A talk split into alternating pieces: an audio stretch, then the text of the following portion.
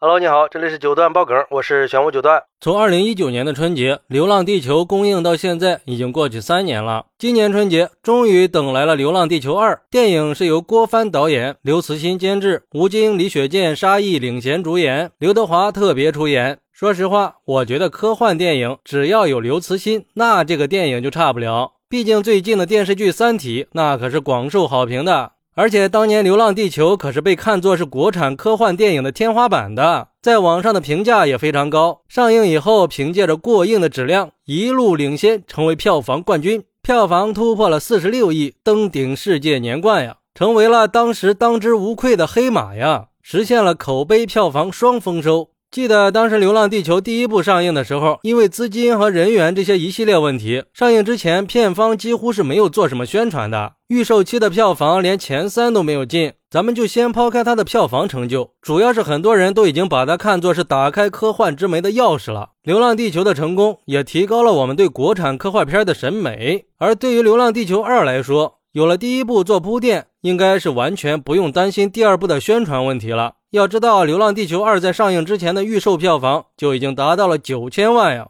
那时隔三年之后，《流浪地球二》能不能延续第一部的票房和口碑呢？这也是个关键问题。但是我们今天要说的是《流浪地球二》背后的一些感人故事。根据吴京的说法，《流浪地球二》也是为了纪念吴孟达。导演也说过，在开机之前，他和吴京专门去祭拜了吴孟达。而且，《流浪地球二》中间也设计了很多特殊环节。而在《流浪地球》的制片人宫格尔看来，当时剧组里最吃苦的那就是吴孟达了，因为吴孟达一开始的时候并不打算参演《流浪地球》，剧本还是公司帮着接的，并且当时吴孟达还在生病。可能很多人还不知道，当年在拍摄《流浪地球》的时候，达叔已经六十六岁了，而且已经确诊了心衰。就在这样的情况下，达叔还是坚持和年轻人一起穿外骨骼吊威亚。虽然说每次拍完一个内容，他都要吸一次氧，但是他还是坚持拍完了电影。后来，达叔在接受采访的时候还表示，自己当时拿到剧本之后都不敢相信这是中国人写的，以为是我们从好莱坞那里买来的剧本。在看了导演郭帆的履历之后，他还曾经担心他会不会经验不足。达叔说自己是带着怀疑的态度进组拍摄的，但是很遗憾，达叔在二零二一年二月份因为肝癌去世了，我们再也没有经典的黄金配角了。而对于这个事儿，有网友就说了：“我个人认为，《流浪地球》被炒得太高了。”炒成了中国科幻片的看山鼻祖。我看了电影，也没觉得有什么特别的呀。不管是特效还是剧情，现在已经记不清什么情节了，只记得两个事儿：一个是那时候有报道说吴孟达不行了，说这是他最后一部电影了，所以才关注了一下吴孟达的角色。结果只是个打酱油的，然后就是那句“安全行车”的标语，反正就是冲着达叔才看的。现在第二部也上映了，不过我还没去看，希望他能拍的好看吧，让人看完之后能留下印象。不说什么科幻鼻祖吧，最起码把故事讲好，讲精彩。拍第一部的时候没什么钱，经费紧张可以理解，但是他也爆火了，也赚钱了，所以《流浪地球二》这次的拍摄资金完全没有问题，所以这个特效也应该弄得更好一点吧。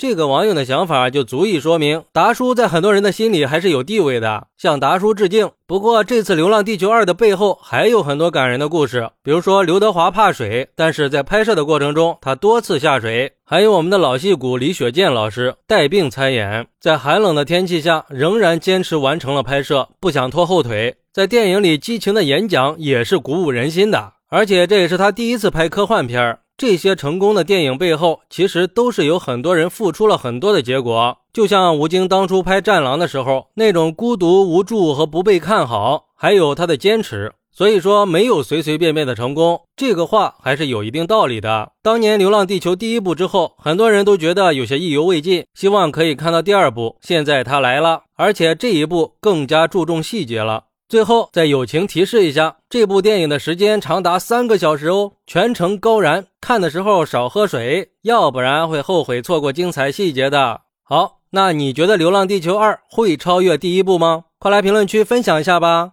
我在评论区等你，拜拜。